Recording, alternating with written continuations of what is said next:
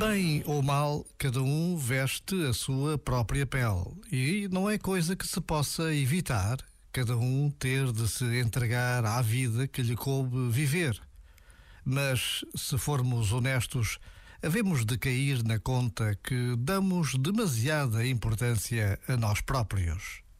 Quando nos abrimos a horizontes mais vastos, é que vemos a quantidade de tropeços com que o nosso pequeno eu nos prende.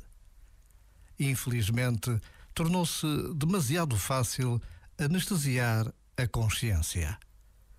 Já agora, vale a pena pensar nisto. Este momento está disponível em podcast no site e na app.